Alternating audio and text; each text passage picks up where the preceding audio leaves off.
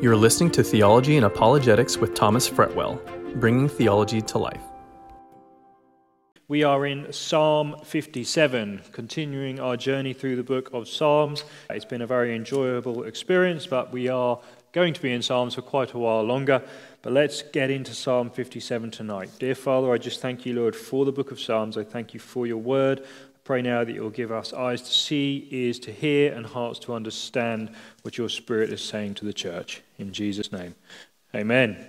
So we've seen Psalm 52, Psalm 54, and also in Psalm 56. This is dealing with the general period of Saul's life where he is fle- uh, well, David's life, sorry, where he is fleeing from Saul, sort of the, the wilderness escapades, if we could call them. And then you will notice at the top of Psalm 57 it says that this psalm is talking about when it takes place when he is in a cave hiding from Saul.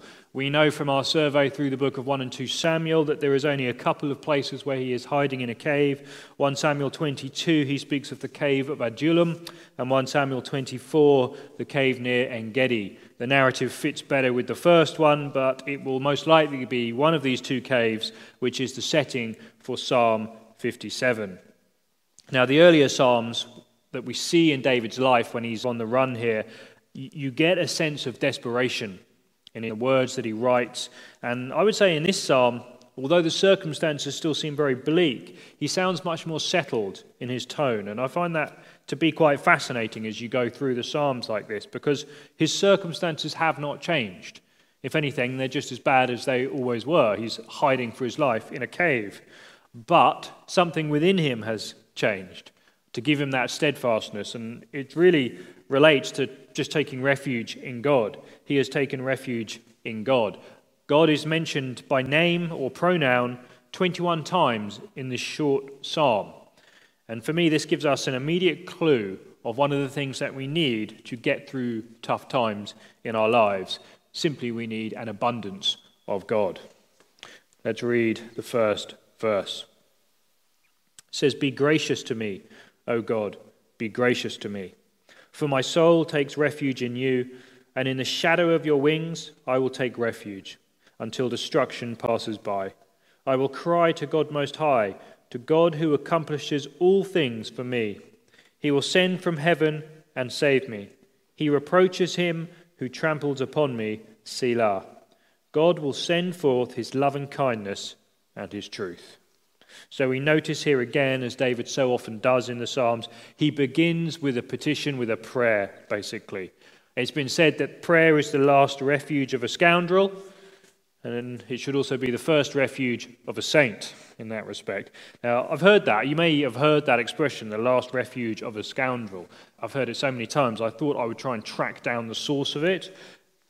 No word of a lie, the only person I can find to which that quote is attributed is Lisa Simpson from one of the very early episodes of The Simpsons.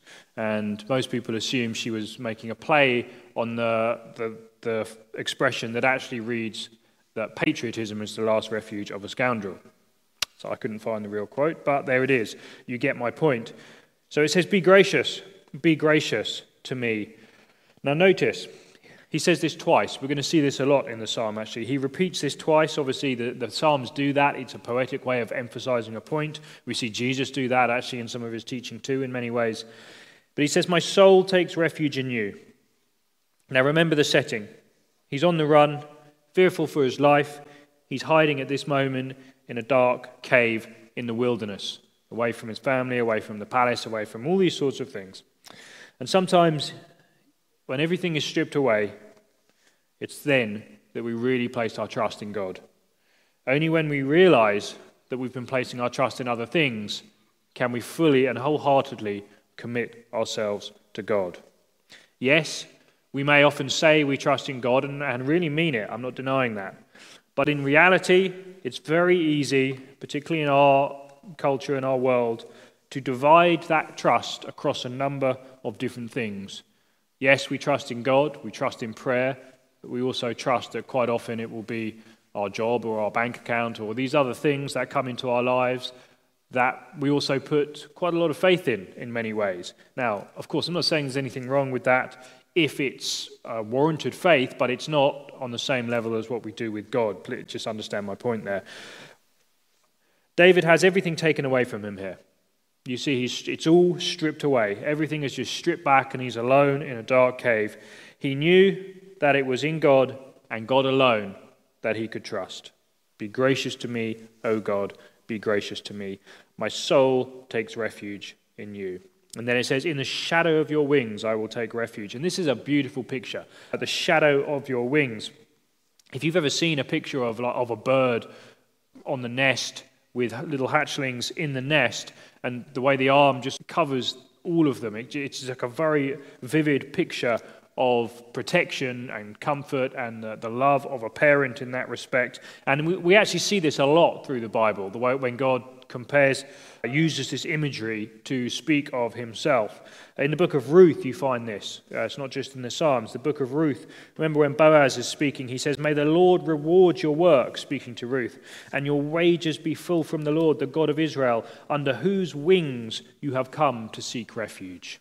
You could see, I'd imagine he was a man that read the Psalms and he knew this imagery. Psalm 63, verse 7 For you have been my help, and in the shadow of your wings I sing for joy. And of course, for me, one of the most famous uses of this imagery is from Matthew 23, from the, the words uh, of Jesus. You remember, he comes up to the hill, he looks over Jerusalem, and he says, Oh, Jerusalem, Jerusalem. See that double uh, repetitive uh, statement for emphasis. Who kills the prophets, stones those who are sent to her. How often I wanted to gather your children, the way a hen gathers her chicks under her wings, and you were unwilling. And I find it very interesting that this familiar theme of God in the Old Testament, Jesus now personalizes it, and he says, I'm the one who wanted to gather you under, under my wings, under her wings, speaking of the city of Jerusalem, the nation of Israel who have rejected him at this point. But then it says, He cries to God, verse 2, I will cry to God most high. As I was reading this, it really got me thinking how often do we actually cry out to God? Do we have such an urgent need in our life that it's all consuming that we cry out to God. And again, this may be something to do with our culture, but the wording here seems to just carry that intense passion that we see from a man who is in desperation or from a man who has had everything stripped away. It's probably related to the first thing. A man whose trust is not divided amongst other things, but a man whose trust is solely in the Lord can cry out with this sort of passion. Quite often we have the attitude that if something you know, we mentioned it in prayer a couple of times and we left it there and life has moved on. Very quickly we forget about those things. I think what we're seeing here is a man who is crying out. And we need to cry out to God like that.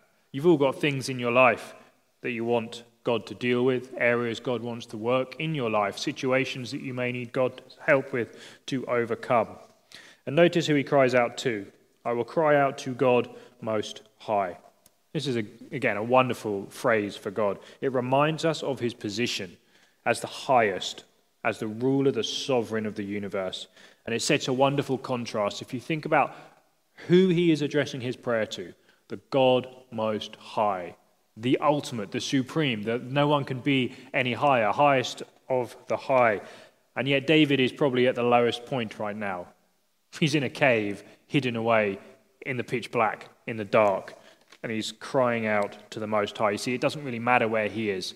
He knows that the one he can speak to, he can commune with, is the King of the universe, the Most High. We need to have that in our in our hearts and our minds, particularly as we are in a time now where we are. We have been isolated for quite a long period of time. I know a lot of people are struggling with that. We have our own issues that are being exasperated by the whole situation that stress us out. We need to look up to the heavens. And I believe this, this beautiful passage from Isaiah. Let me read it to you. Isaiah 40, verse 26. He says, Lift your eyes on high. Lift your eyes up to the heavens, basically, and see who has created these stars, the one who leads forth their host by number. He calls them all by name. Because of the greatness of his might, the strength of his power, none of them is missing. He's saying, You need to look up You need to forget about what is around you in the world. Stop focusing on it. I'm not saying be detached, living like a monk, but I'm saying in the midst of that, make sure that your eyes are looking up to the heavens because the God Most High is the one who is in control of these things, and you have a relationship with Him, so you need not fear. And we have that too. What does it say in Hebrews? Let us fix our eyes on Jesus. We, we look upon Jesus, the author and finisher of our faith. He is the one who has done it all. And the more we focus on him, the less we'll be troubled by the world. And notice what David says. He says, I'll cry out to the God Most High, who accomplishes all these things for me. This is what I've just been saying. He actually petitions God based on God's own character, based on God's faithfulness. You could read this as the one who fulfills his purpose for me. You see God's faithful covenant loyalty, his, his loving kindness, as it says in the Old Testament so often his purpose will be accomplished, quite often, regardless of whether we mess up or whether the choices we make. And I think this is a good reminder for us. Sometimes we need to stop thinking that everything depends on us that we're going to be the ones to responsible for someone else's spiritual walk responsible for all these different pressures that we put on ourselves and i'm not saying we just sit idly and wait for anything nothing to happen but i'm saying we have to trust and rely on god that he is the one who will accomplish these things he is the one who has begun a good work and he is the one that will bring it to completion i'm sure when david was sitting in this cave or actually when he was anointed as king do you remember back by the prophet Samuel, those first days? I very much doubt that he thought in his own desires, in the own way that, that this was going to play out, that a little while later he'd be hiding in a cave fearing for his life as the anointed king. You see, God often uses situations that we don't know, we don't plan for. And in this situation, we cry out to the God Most High, the one who put the stars in the heaven and knows them by name. And notice it says Selah. And it's a very, the Selah, we, we see this throughout the Psalms. It's that pause, reflection moment. But it's, it's in a very unusual place here. And I, like, it just made me think about why. Because usually you will see that at the end of a verse. But notice, it's slap bang in the middle of a, a verse here. In the middle, it says, he, will, he reproaches him who tramples upon me, Selah, God will send forth his loving kindness. So it wants you to have that pause, reflective moment, one verse before the end.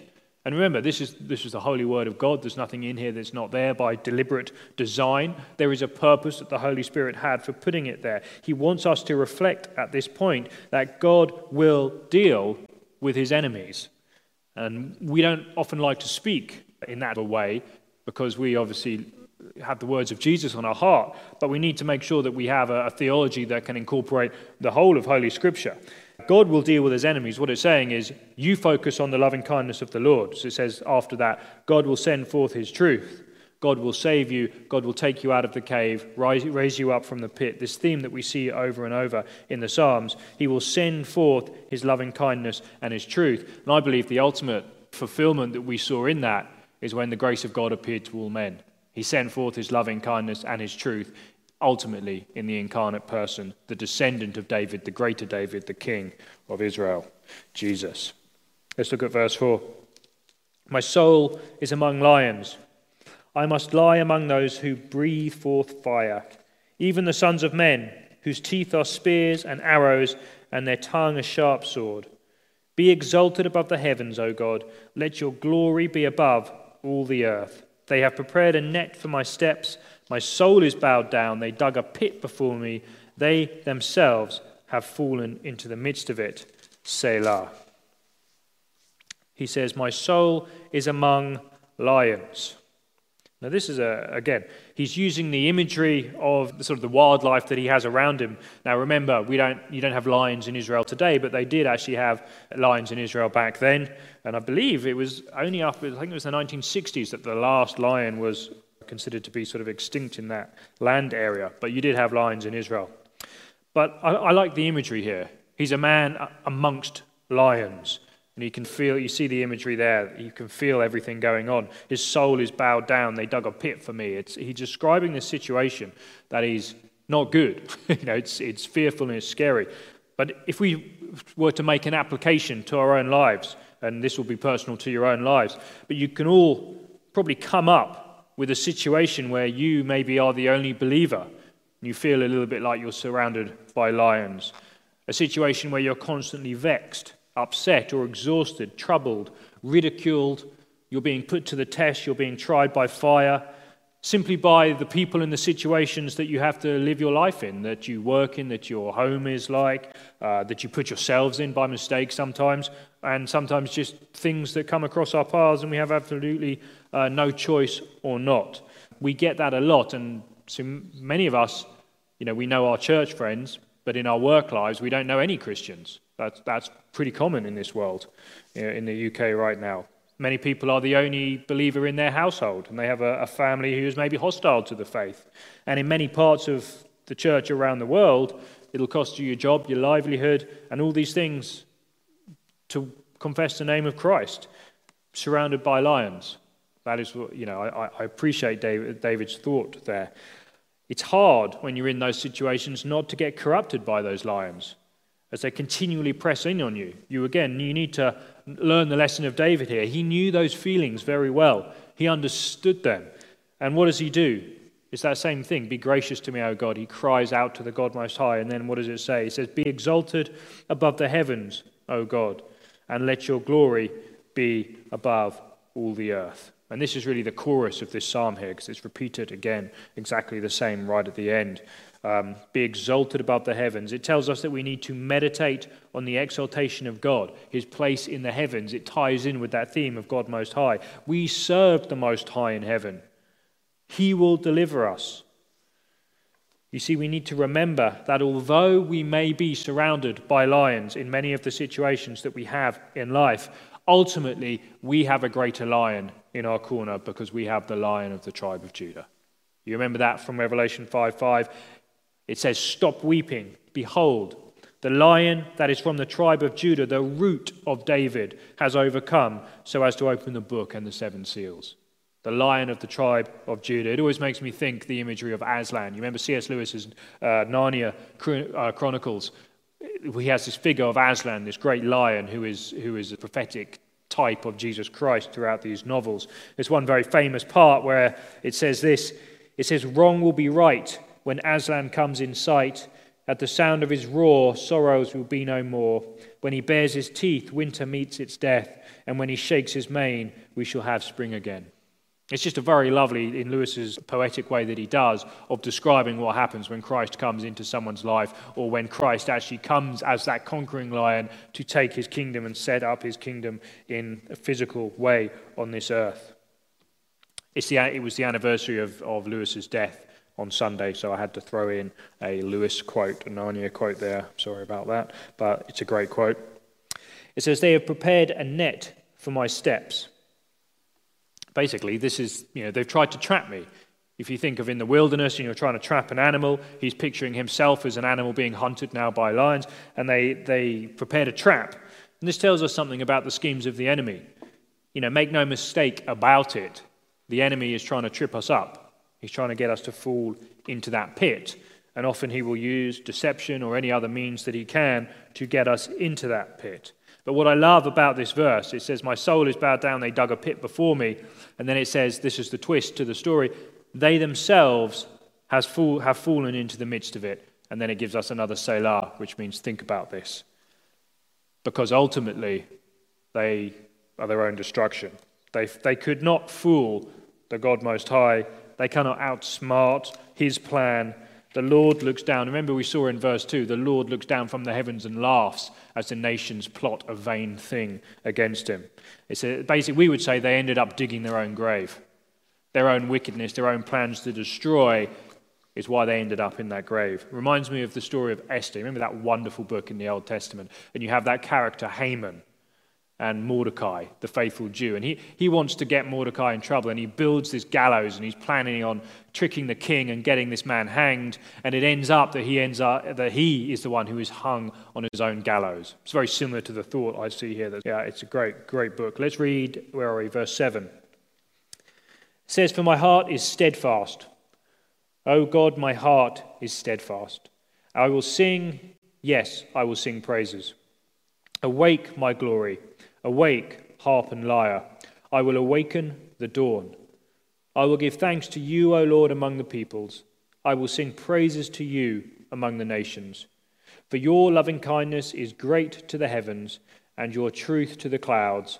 Be exalted above the heavens, O God. Let your glory be above all the earth. So that, and that's the end of the psalm there. So it's not a long psalm, it's only 11 verses, and we're actually, Psalm 58 is only 11 verses, so we won't be too long tonight. But notice again these double affirmations that pile up here. Just like at the beginning, be merciful, be gracious to me, be gracious to me. He says, My heart is steadfast, my heart is steadfast. Then he says, I will sing praises, I will sing praises. And then he says, Awake, my glory, and awake, harp and lyre. So three, three couplets here of this, of this repetition to really emphasize these points that he's making. So, what does it mean? My heart is steadfast. Some of your translations may read fixed there, and I like that. Your heart is fixed. And this is really speaking to me the blessings of assurance. Knowing that even in circumstances, even in that cave, even in that wilderness, surrounded by those lions, he can sing praises to the Lord because his heart is steadfast. His heart is anchored to the one who is steadfast the rock. Without the rock, this would not be possible. It's a very similar sentiment to what Paul expresses to Timothy. You remember in 2 Timothy 1 2, he says, I suffer all these things, but I'm not ashamed, for I know in whom I have believed, and that he is, and I am convinced he is able to guard what I have entrusted to him until that day. I know in whom I have believed. And we need to remember this in those times when things, those lions are just pressing in on us, when our hearts are becoming dull and weary. We know in whom we have believed. It is the Lord God Most High, the lion of the tribe of Judah. And our hearts can be steadfast knowing that. We need to make our refuge in Christ. We need our hearts to be steadfast too just like David's was here. And we find this again in the New Testament, 2 Thessalonians 3 5. The Apostle Paul actually prays this. It's a great prayer to pray if you know someone who's struggling or you're struggling yourself. He says, May the Lord direct your hearts into the love of God. Notice, the love of God and the steadfastness of God are linked here. May the Lord direct your hearts into the love of God and into the steadfastness of Christ. 2 Thessalonians 3, verse 5, that is. And I like the way he connects his prayer, his petition for the saints, that they need to be directed to the right destination, and that is purely into the love of God. And that will be where they find the steadfastness of Christ, because he is the ultimate manifestation of that. And then they can cry out like David, Our hearts are steadfast. And Paul, just as Paul said, I've suffered all these things, but my heart is steadfast in Christ. Because of this, he will sing. Notice it says, I will sing, yes, I will sing praises. Singing praises is good for the soul. And I think this has been one of the things that's been so hard about this whole year, basically, this lockdown period. We haven't been able to worship in the manner that we previously would. And I don't know about you, but for, you notice that in your spiritual life. There's a power, there's, a, there's a, a calming effect, there's a spiritual effect that happens as you commune with God, as you sing praises. It's an expression of our heart's desire, and we need to be doing this. Now, we can do this in, we don't have to do this at church. We can do this in our own lives individually too. You don't even have to sing, you can just have a song in your heart, so to speak. One of my favorite devotions is, as I've said many times, I just read an old Methodist hymn book. I have a couple of old Methodist hymn books. It usually only takes me two or three hymns in, and my spirits are just lifted and my soul is soaring again. But just because of the words that are so rich, they are truly psalms, hymns, and spiritual songs. Written about Scripture, they're theologically rich, they're just poetically brilliant, and they lift up the Lord Jesus Christ. And when you focus on Him, you understand, and you are, your heart is made steadfast when you feel it beginning to wander. He says, I will awaken the dawn so notice, he says, Awake, my glory, awake, harp and lyre. I will awaken the dawn. And again, this is just a beautiful picture that David gives us here. What he's basically saying is he will be the first one up to praise God. Throughout the Psalms, it says that he meets God in the morning. We often find that a theme. Make it that you know you meet God early in the morning. But he's saying, I will awaken the dawn. And the picture is in the Judean wilderness that as that sun rises, it will arise to the sound of him singing praises to God. And that is how the rest of the nation will be. The dawn, that is how the dawn will arrive to a chorus of praise. And I just I love that picture. And then after that, he says, I will give thanks to you, O Lord, among the people. So notice, there is a missional effect of praise. We looked at this a few weeks back, didn't we? It has an impact among the peoples. When you see someone worshipping God, it's quite awe inspiring when their hearts are abandoned and they're, and they're just worshipping. It's pure and it's innocent and it's very, very powerful. And he will give thanks among the peoples. David's role as king was to lead the nation. Our role as the church, as kings and priests, is to really be a light to the world. Part of that is telling and singing of what God has done for us. For us. It says, I will sing praises to you among the nations. That means that we are to be among the nations. That is, often we are in the place where the lions are, we are in the place where those people who are lost and seeking God are, and we need to have praise on our lips and on our lives. It says, Your loving kindness is great to the heavens. And then he ends with that chorus again Be exalted above the heavens, O God. Let your glory be above all. And that is just a wonderful picture that we have there. Ends with the chorus for God to be exalted. And ultimately, as Christians, we know that this is the ultimate and final desire of every believer. We want God to get the glory. And ultimately, this pictures a time when one day the glory of the Lord will cover the earth as the waters cover the sea. And that will be wonderful. Let's go straight into Psalm 58. Again, this is only a short psalm. So it says, Do you indeed? Uh, let's, read the, let's read the top bit. It says, For the choir director set to Al Tasheth, a miktam of David. Some of your translations there may say set to uh, your destruction or something like that. We don't know quite what that was. Was it a tune? We're just not really too sure, to be honest. But it's the same sort of period. So he says, Do you indeed speak righteousness, O gods? Now, actually, before we get into this psalm, let me just share with you a little bit of history about this psalm. This is a tough psalm. It's about a God who judges. Now, we often don't like to think of that because we are such privileged people as born again believers that all judgment has been committed under the sun, that we will not be judged for our sins because we've accepted what Christ did for us when he was judged for our sins. So it's quite often quite far from our mind, except if you're, if you're preaching the gospel to, to the unsaved. But Psalms like this are quite hard to deal with, or at least they have been historically in the church. I'm hoping I can uh, make it a little bit easier for you today. This psalm was, was actually so disliked in many circles that in the, the 1962 and the 1980 service book in the Anglican Church, they actually completely removed this psalm because they didn't know how to have it in for their public liturgy. So it goes straight from Psalm 57 to Psalm 59. If you, in the liturgy, they read certain portions of the, of the scripture in their public services. Now, the reason why is because it deals with a God who judges and it features quite violent imagery in the psalm. And there's a few lessons that we can learn from this before we actually get into it.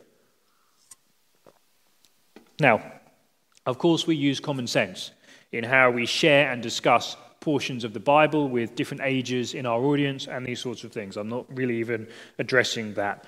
That's just common sense as far as I'm concerned.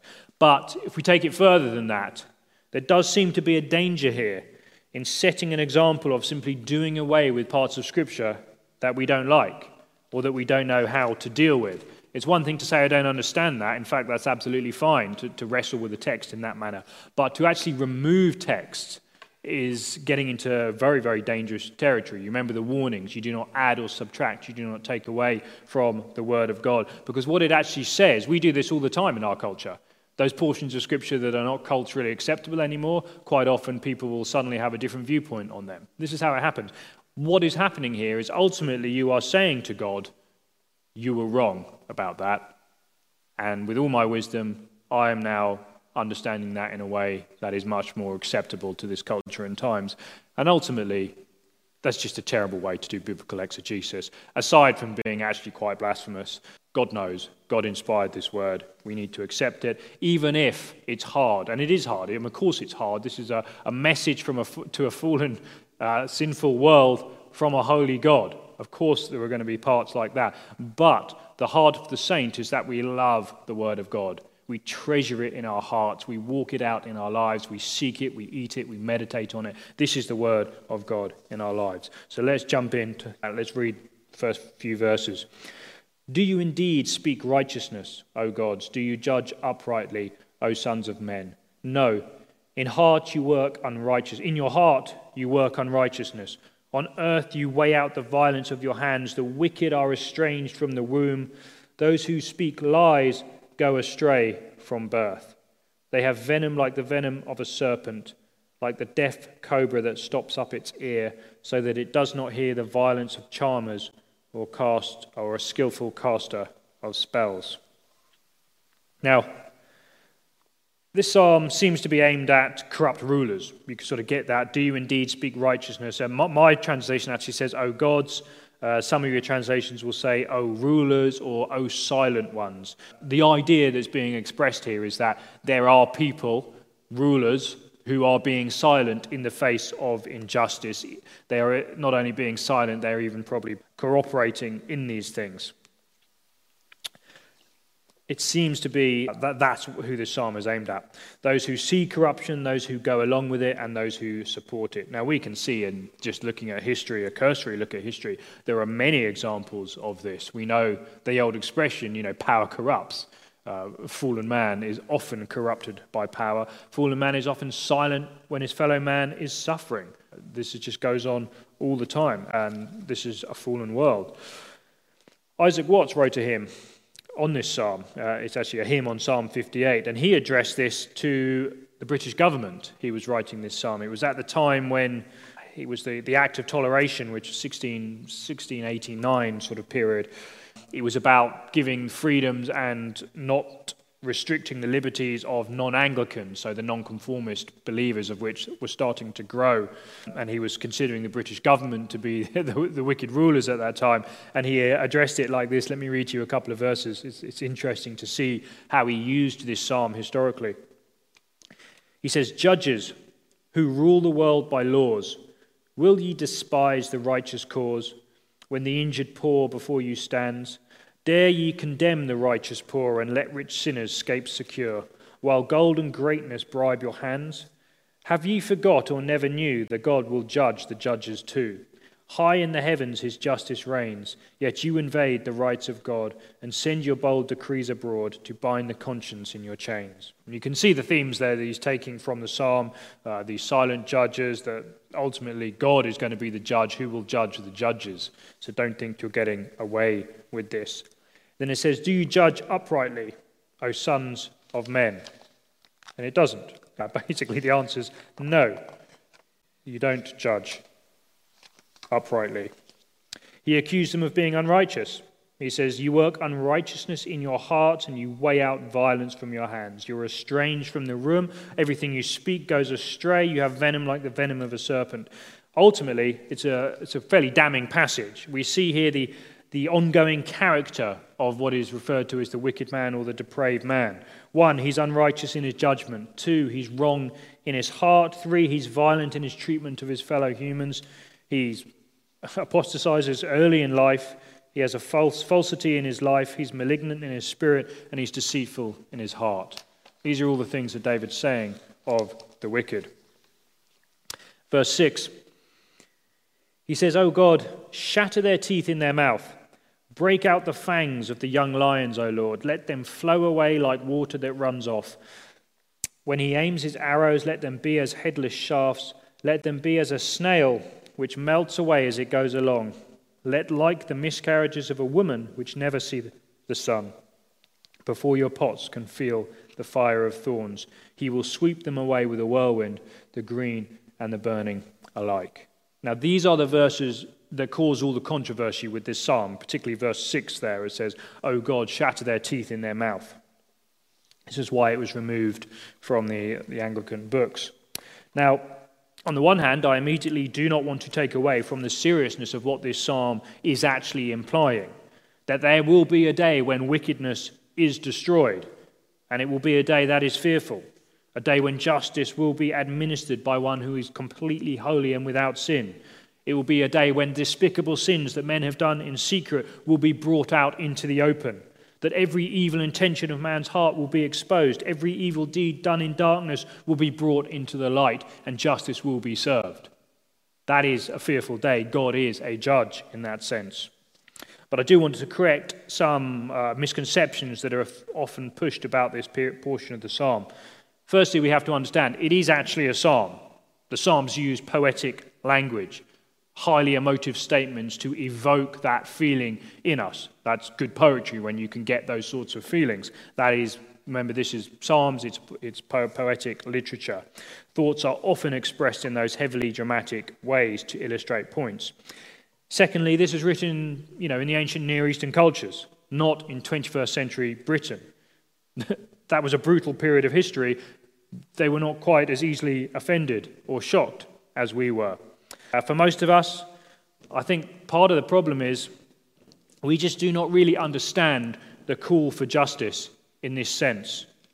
You see, we live in a period, in a nation of history. Sorry, there's some banging going on there that's distracting me. I'm guessing that's fireworks. But there will be a day when wickedness is destroyed, and this is the truth of what this psalm is getting at. We do not maybe understand what it's like to be on the receiving end of the wicked man in this respect. We live in a nation where we have human rights. We live in a nation where we have functioning democracies, where we have law and we have order. We have militaries to protect us. We have reforms. We have charities. We have good medicine, good hospitals. All of these things. We don't expect our children to die in childbirth. We don't expect to be kidnapped from the neighboring village. We don't expect an army to come and butcher the city at any moment. These are realities that the ancient world had. We don't really have that, so maybe we don't appreciate the cry for justice in that same way. But if you have ever heard someone, even in the current day, speak on this who has been on the receiving end of gross evil or gross injustice or just pure wickedness, they understand this call for justice. If you read contemporary stories, of what people have suffered at the hands of the wicked, or if you just go through history and read some of those events of things that were commonplace, you'll understand this cry for justice because they weren't going to get justice in the temporal. So the, God was one of the reasons that they would look. For those who have done these things, no one gets, gets away with it. I believe that mindset maybe gives us a little more of a glimpse of some of the reasons why we have these things in the Psalms. But let's deal with that very unique point that people make accusations over, where it says in verse 6 break their teeth or shatter their teeth in their mouth, O God. Break out the fangs, shatter their teeth in their mouth. Now, the way that this is often caricatured, I've seen this with many skeptics and with many uh, Christians not knowing quite how to respond to this. They are literally picturing that God is telling you, David is praying that God would kind of grab their head and just smash their face against a rock and smash out all their teeth. And that's how this is presented. We need to be more careful than that. Remember, this is poetic language. He's using very strong imagery. Let me go through with this, show you what is actually happening. We need to follow the imagery. So, in verses 4 to 5 that we've already read, he likens these wicked people to animals. He actually uses the example of a cobra whose venom, whose poison is in its massive fangs. And then he carries on, and then he says this verse that we're reading, Oh God, shatter their teeth in their mouth. But then you have to read the second part of the verse to understand this. You can't just take that verse out of context and apply it and say, oh, look, this is horrible. It, he then says, break out the fangs of the young lions, O Lord.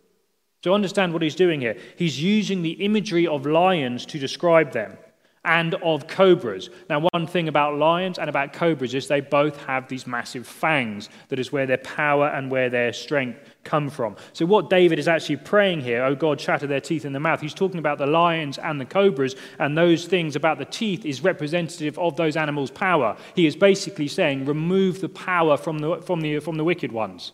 Stop them, take away that poison so they cannot hurt us. And in, when you understand it in that context, it's the most reasonable prayer you know, this, this whole imagery, this caricature of it is just not accurate. This is what is going on here. David is asking that he would take away their power, remove the sting of their bite. It's poetic, and yes, it is very powerful imagery, uh, but it's not quite as simplistic as that caricature um, would suggest.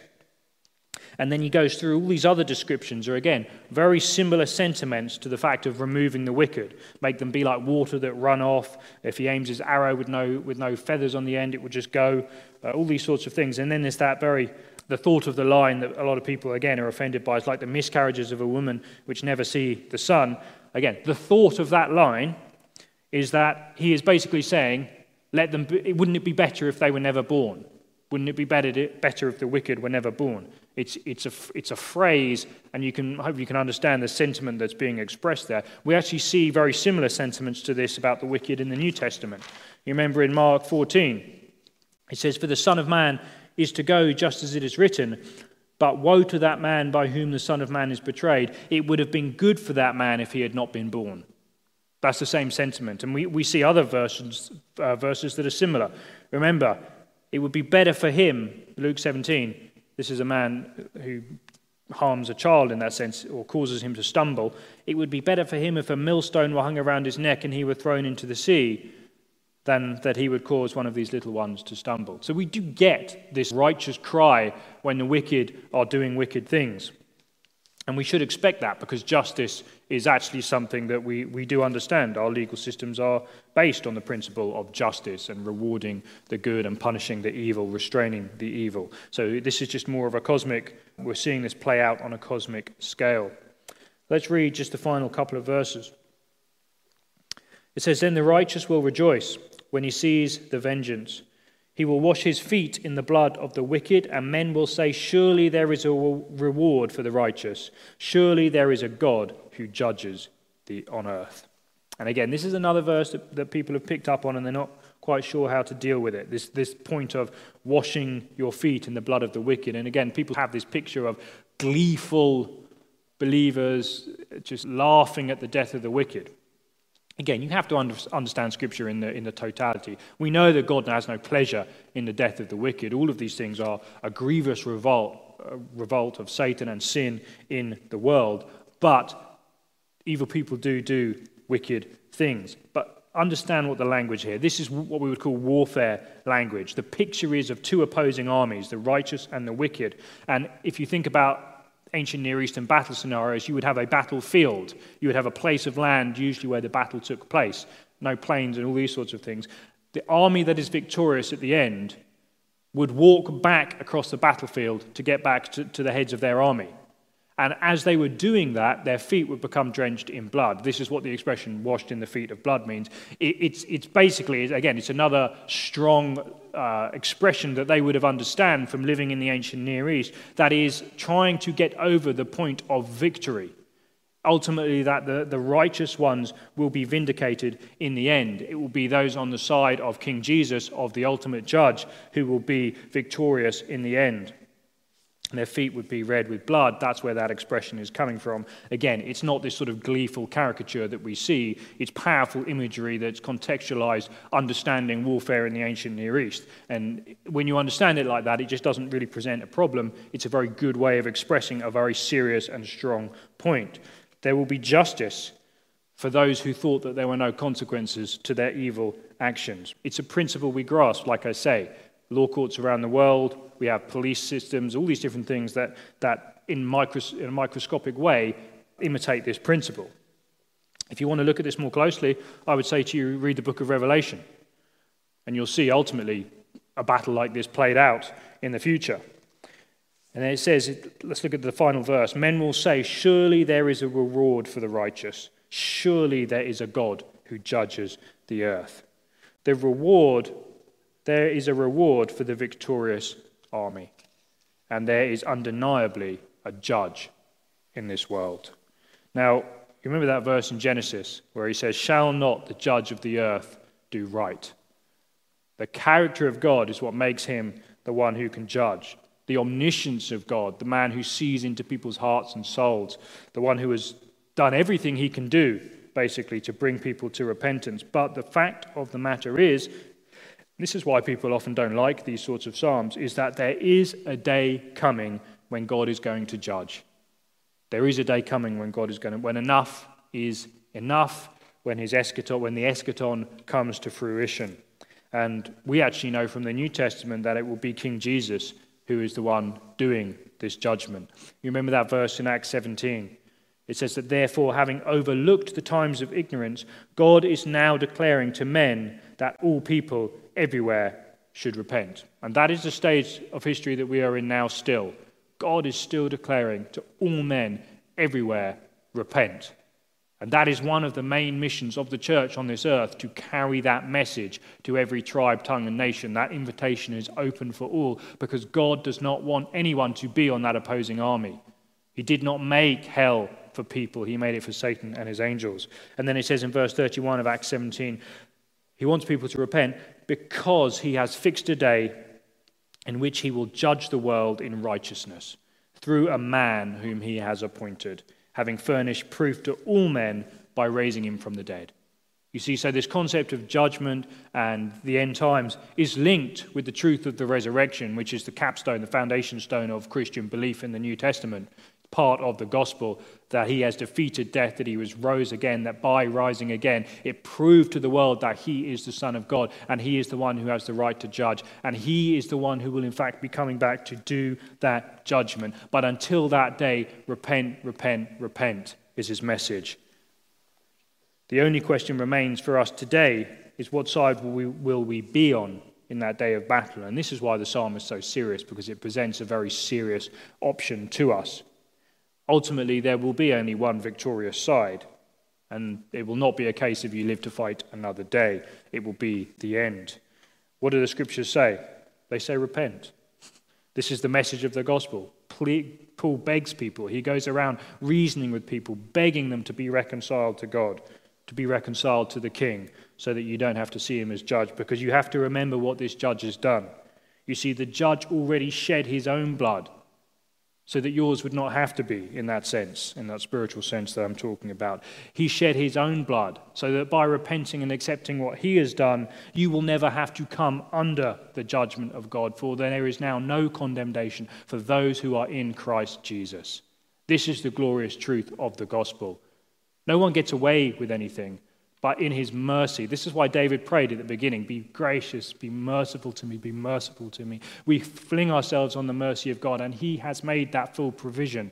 Not David, but the greater David, the Son of God, the Messiah.